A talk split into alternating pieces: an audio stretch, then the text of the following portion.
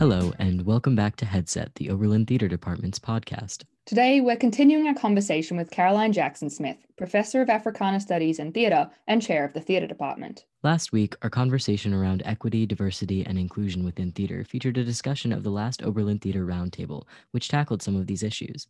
Today, we'll continue to talk about E D I in a more broad sense as Professor Jackson-Smith gives us some more insights into the workings of the Theatre Department. And now back to our conversation with Professor Caroline Jackson-Smith. I was hoping that you could talk about how theater is affecting the rest of society and the way that we attempt to deal with these types of dynamics of attempting to find our way towards true equality and realizing the ways that institutions have been impacting people for, you know, hundreds of years. That is a great question. You know, theater sometimes suffers from being elitist by its very structure. And, it, you know, theater exists on so many levels. And because I come out of the Black theater tradition, in my classes, I try to teach a very expansive notion of how we might define theater. Community ritual is theater. Black church is very theatrical.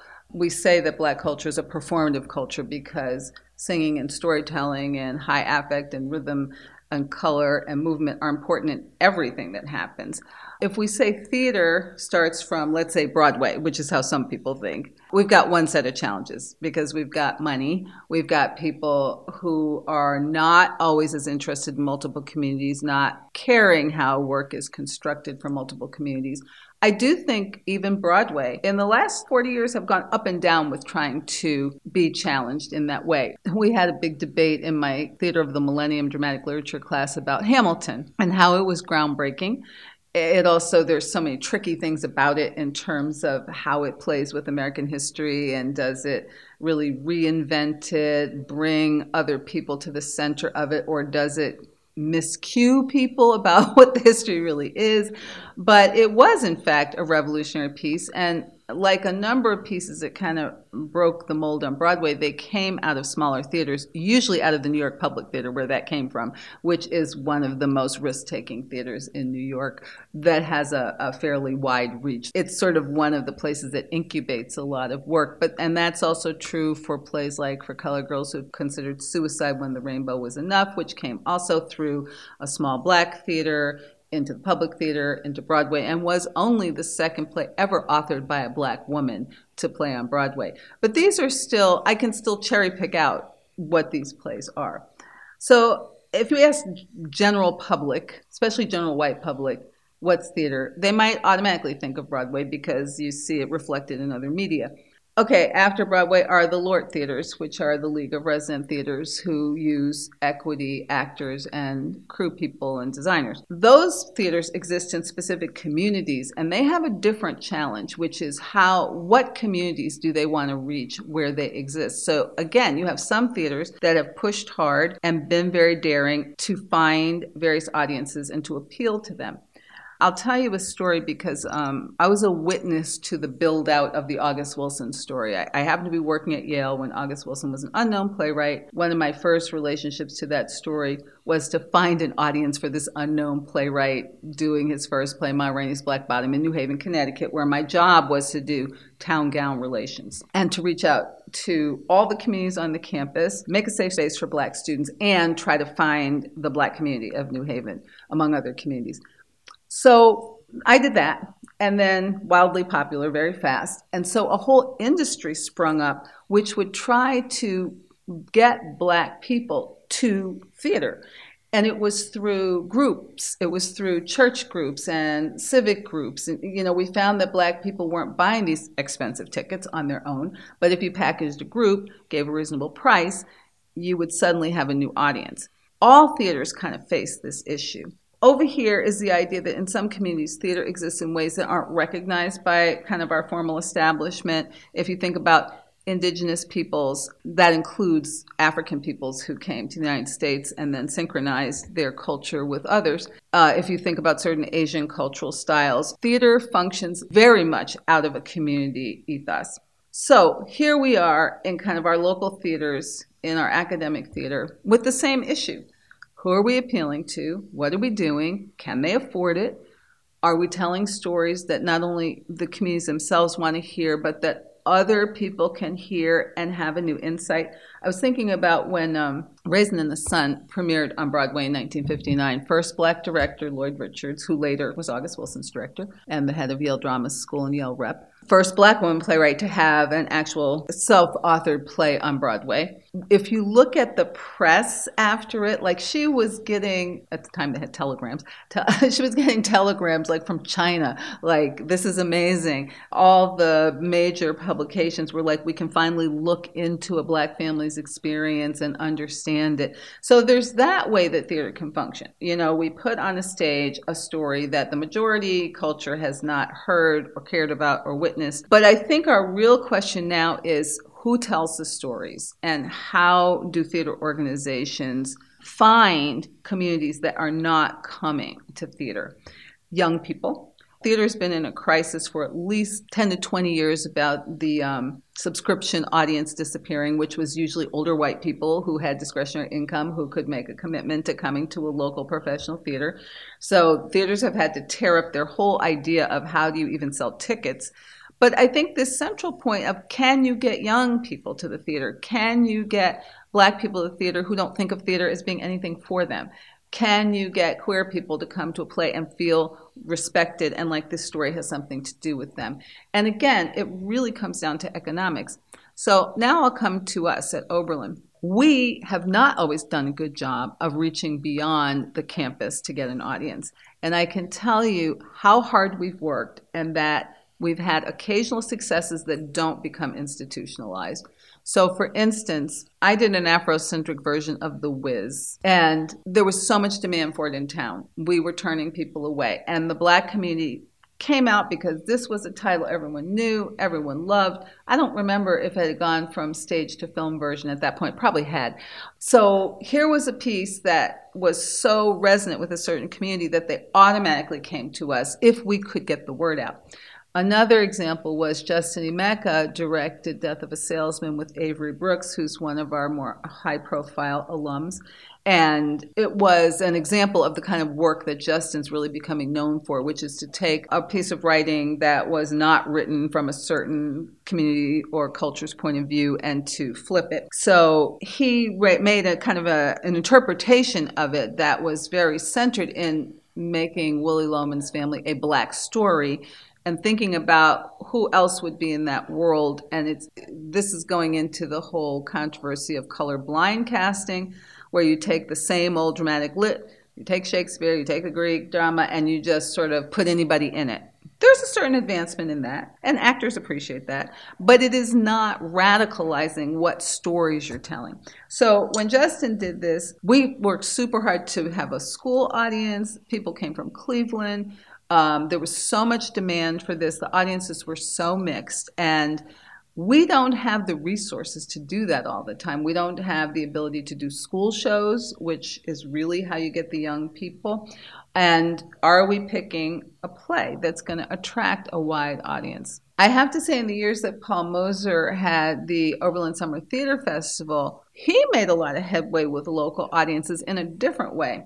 So in a class sense, the white communities around us who don't think of themselves as having any relationship to Oberlin, who have a, a stereotype of Oberlin as some kind of radical otherness, and because it was free, all kinds of people were coming with their children, and Paul programmed it so there was always a children-friendly show, a kind of a Shakespeare or classic Euro show, and then usually more contemporary play. And he did try most summers to have the contemporary play often be from a black perspective or et cetera. So we learned something there, which is that it was possible to reach a much wider audience of our neighbors who don't ever think of coming to Oberlin. And the freeness made a difference. And the more years he did it, I mean, he was up to a mailing list of thousands of people. People were coming out from Cleveland, depending on what the show was or who was in it. But this is such an essential problem for theater. One of the things we're proud of at Oberlin was a program started by retired professor Phyllis Gorfain, uh, which was a theater at Grafton prison program. And for, I don't know, maybe fifteen years, we took theater makers into the prison, and the men then created dramatic work. And at one point we had a student whose honors capstone was helping the men create their own play out of their own stories. And that was a revelation because there were so many things they didn't feel safe telling. And one of the stories in it caused someone to be transferred to another prison. So this kind of thing, like prison theater going into schools and young people, especially young people who are very disconnected or not engaged with their educational process, this is where theater can be literally transformative. And then in terms of what we put on our formal stages, we have to keep working with this balance between budgets. I mean, theaters are struggling to survive financially, and how we serve a variety of audiences. I mean, they're especially struggling now with the pandemic. Yeah. Well, the everything. pandemic. We haven't talked about the pandemic yet. Yeah, I mean, that's yeah. a whole yeah. another that's layer. The whole thing. And the thing about the pandemic that's interesting is I've watched a ton of stuff online, but going on internet is also privileged because everyone doesn't have access. And so not only did theater struggle to make a product that was interesting, which I, I have to tell you the truth, I think our two senior projects were better than fifty or sixty percent of what I saw online from professional theaters. I thought they were much better thought out, much better written, and much better shot. Lauren's piece, um, Big Spender, was genius because it was about sex work that happens when people are alone in their own environment. So what's better for a Zoom box? That was really genius. And Anna being able to write her own piece and perform it in the theater and shoot it, and to have the actual theatrical set design. I've seen so much stuff on Zoom that is like wallpaper behind the people, or they're just reading. I think the pandemic era was, it was a, a dual thing. It was like you can reach more audiences because you certainly, if anyone had internet, you could reach people around the world. On the other hand, can you serve communities in the same way that you could live? And that's a question. Now, there were some great things like Alvin Ailey hauling out of their archives. And, you know, there were Black theaters and Black performing organizations who were able to put work out there that is hard to see. And I hope the people who saw it were moved and that were from a variety of places and backgrounds. But here's another challenge, and the money part. You know, I was just watching Today's Show today. Broadway's, they had their first feature of Broadway's opening up. And what are they opening with? Hamilton, Wicked. What was the third one? It was the long-running, well, most well-known plays, the, the three that were featured. So how do you get people back in?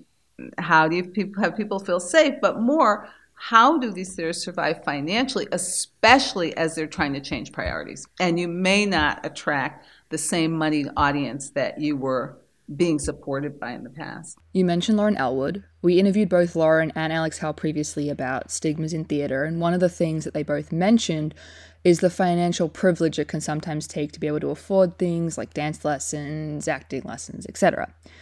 And so theater can sometimes be privileged in that way.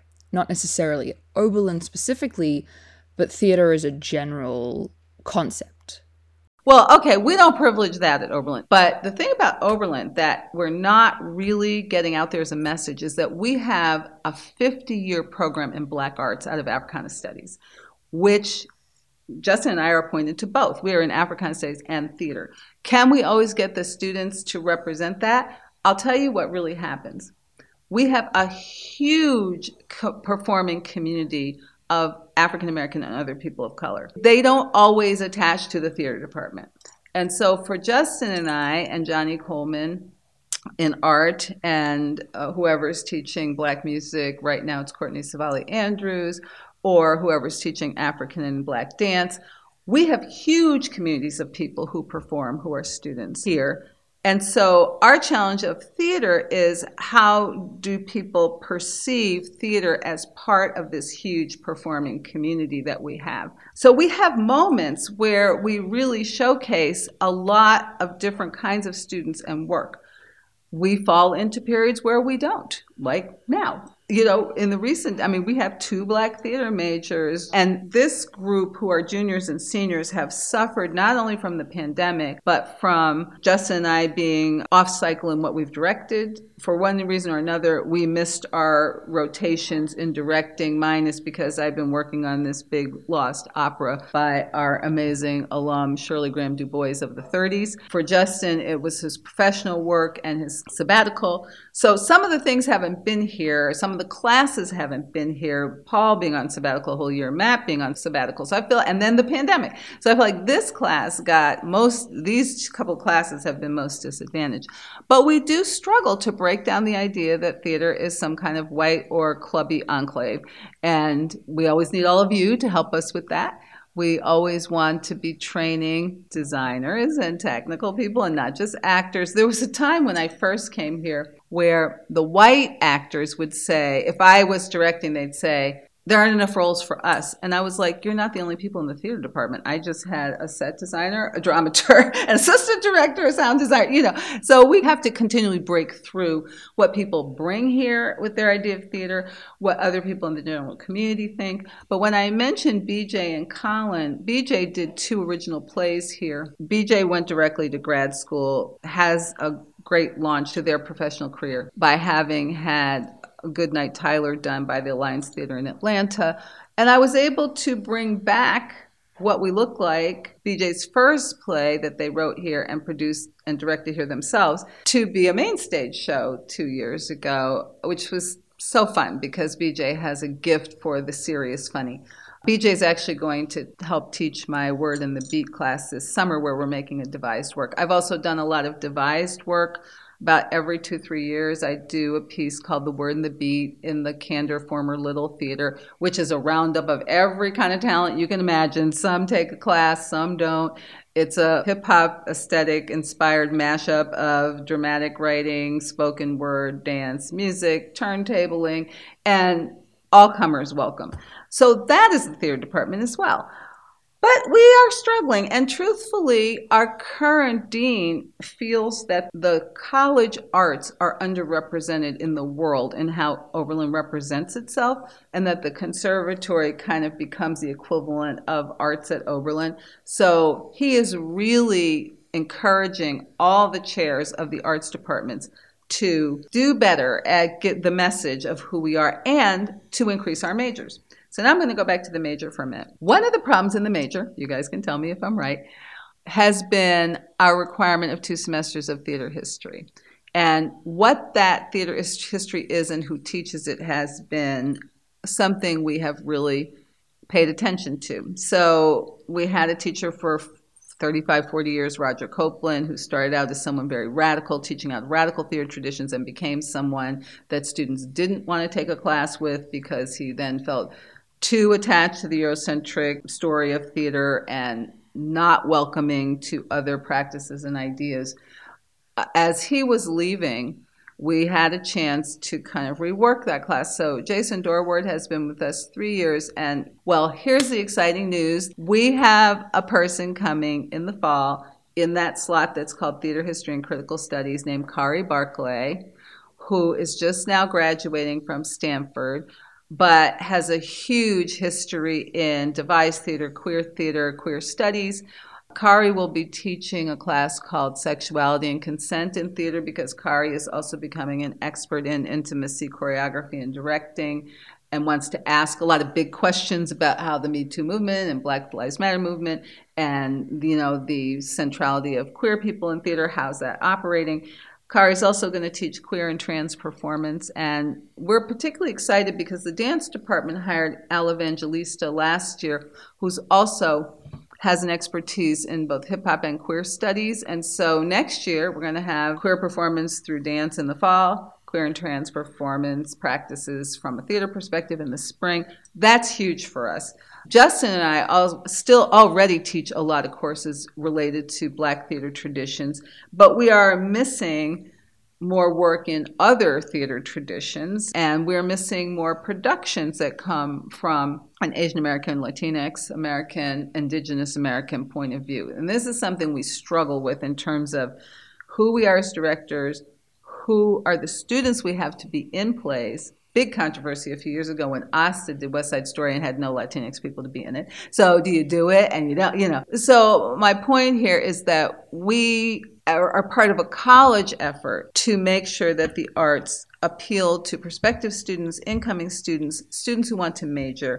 And for us, that really means looking at our curriculum.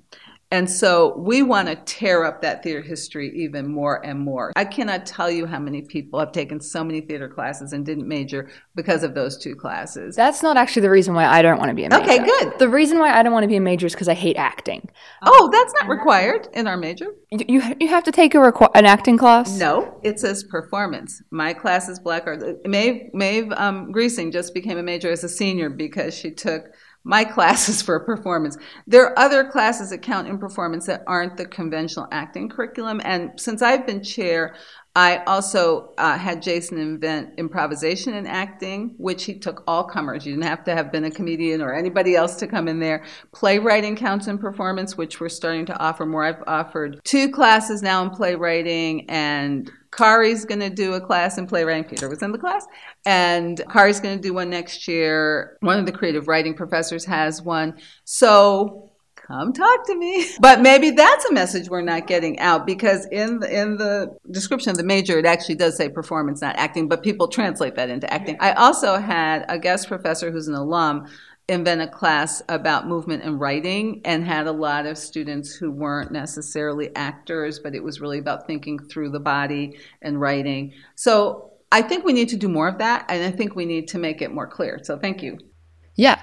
I took Jason's Foundation of Theatre class in the fall of twenty twenty, and now I'm trying to figure out what I'm going to take as my next theatre history class, and I'm a little bit stuck because I don't know which theatre history classes actually interest me. This is exactly what I mean, is that we need to look at it. So what if a major only needed one instead of two? What if we reconceptualize what we even think people should learn in theatre history? Or what if we even didn't even call it theatre history, because some people call it foundations of theatre or other terms. So I think we, as a theater faculty, we have these big retreats every year where we try to think big and what can we change. This is at the top of our list. Of the classes, when I was like, okay, I need to take a theater history class, Foundations of Theater was the one I was not excited about. I really wanted to take the musical history theater class, which then didn't run. Here's the structure of the major right now. If you look at the boxes for the major, Foundations of Theater and Global Theater Histories, which I kind of renamed and, and challenged Jason to branch out to where, where do you find and want to talk about more contemporary theater. Those two are their own requirement in the major, except that Carol Tufts has one class that can alternate for each one. That has sometimes been true and sometimes not, depending on who we have available to teach what. Then there's another category in the major called Critical Inquiry and History, which then you can take a wide variety of classes. You can take Greek and Roman drama, you can take Shakespeare in the English department, you can take my classes in African American drama, or Theater of the Millennium. So that, there are many more classes you can choose from. So that musical theater class would have gone there. Then there are the two performance classes, which, as I said before, we're trying to figure out how to make that more elastic so that people don't feel like they have to be an actor. Although I will tell you, the one time I taught Intro to Acting, which was years ago, I had all the tech people in my class, and we had so much fun because we teach an Acting one hundred section every year that is meant to attract all kinds of people, not just people who want to be actors. So in the fall, we usually have the two one hundred classes, mostly for incoming students who really want to be actors, though that's not necessarily a requirement. And they're the ones who are likely to go on and take Theater two hundred, the Theater three hundreds. Justin has a couple of classes that are labeled three hundred, but he's much more flexible in who he takes. This year he's doing a directing too. Okay, directing counts in performance. So that's important. Right now, we are dwindling down in how many permanent people we have. I am permanent, but I'm half theater and half Africana Studies. Justin is permanent, but he's half theater, half Africana Studies. And within Africana Studies, he teaches his capoeira sequence, which doesn't count in theater. I teach things like African American film and Intro to Africana Studies, which don't count in theater. So that means we can't take our whole four or five course load and devote it to theater. Then we have Matthew, who teaches mostly acting. Paul Moser has tended to teach acting, either intro, intermediate, or upper level, and directing. But here's the deal. We don't have enough people to offer the classes we want to offer. So musical theater, Jason invented that class. We couldn't offer it again. There's an expert in the con in musical theater history, James O'Leary, he can't even teach his field because his demand on teaching other things are so great.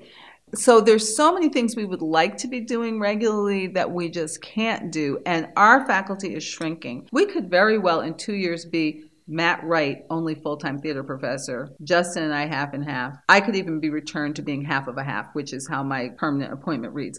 And that is when you talk about the department and attracting people, who are the professors? What are they teaching? Are people clear about what it takes to be a major? I'm really glad you said that. And I need more feedback like that about people you know who are deciding not to be a major and why, because we, we really want to adjust accordingly. I have friends who are like, I'm just going to minor because the minor's a lot easier to get. It is. It's five courses. You have a little more control over which, you know, there's a loose set of categories. One of the things that I struggle with with the minor is the way it's written out right now is you have to kind of have a specialty area and you have to take two upper level classes of the five kind of representing an area.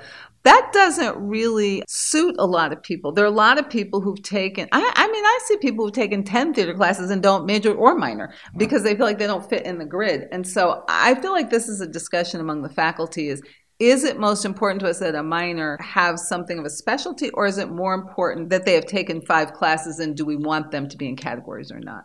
Big thank you to Professor Caroline Jackson-Smith for joining us this episode and the last episode of the podcast and giving us so much to talk about, about how the theater department is run and how conversations around E D I are happening. One of the big things that struck me just off the heels of that most recent conversation that we were having was just how much institutional things like the hiring process, how courses are marketed to students and you know, what courses are called, things like that are big parts of what goes into E D I, what goes into what students know about what's going on to try to have these conversations, to try to do anti-racist work within the department. It's just, as a student, you don't see much of that work that goes on behind the scenes, and specifically in such a big department and in the theater department, which is working so hard to tackle all of these issues. It's very interesting to have been given insight by Miz Caroline, what goes on behind the scenes there. Yeah, definitely.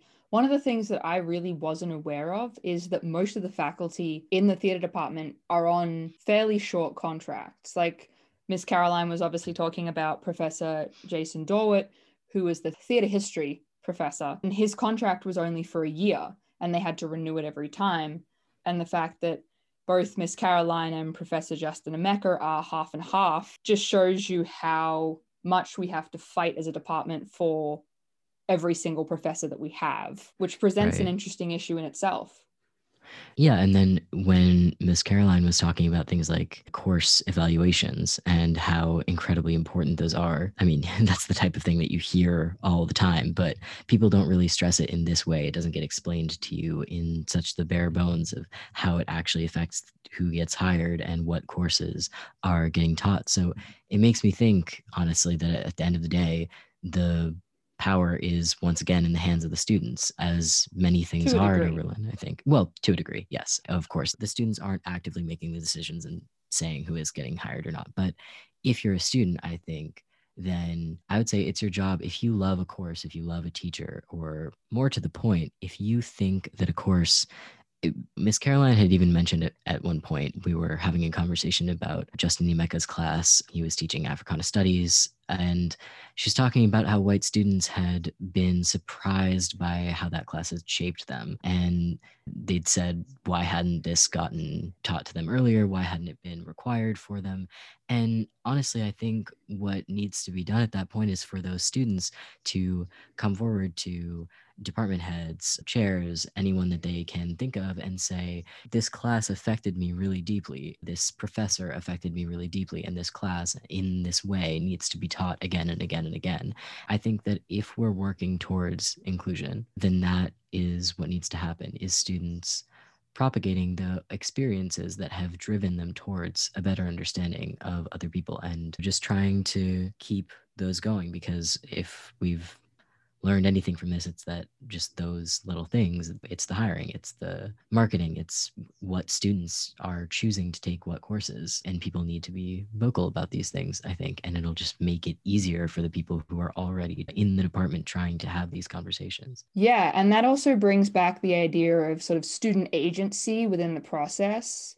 And what Miz Caroline said about how these conversations that we're having and the course evaluations really affect the professors that are continued on within the department, the courses that are taught within the department, and it really does make an impact to the really sort of upper echelon people within the theatre department. And they really do listen. Yeah. I think one other big thing that I'm going to be thinking about going forward off of what she has said to us is that she kind of urged us to think about who we have on our podcast, what kind of representation we have there, and who we're talking to within the theater department, what kind of voices. And yeah, I think that's going to be something that we definitely think about going forward. And I also think summer productions are happening, capstones are being planned for the fall. And if you're involved in any of those things, or if you're involved in any student productions that are happening on campus, think about who you're casting, who you're hiring for crew. We were talking about how there's sometimes diversity in casting, but not in crew. You know, just thinking about your own student productions. And we're going to continue to think about this entire conversation, really, but also just our own personal practices and how we're joining the conversation, because I think that's what all students should really start to do, is think about how they individually can be a part of joining the conversation. Yeah, definitely. Well, thank you so much for joining us for this episode of Headset, the Oberlin Theatre Department's podcast. Please join us next time for our next episode.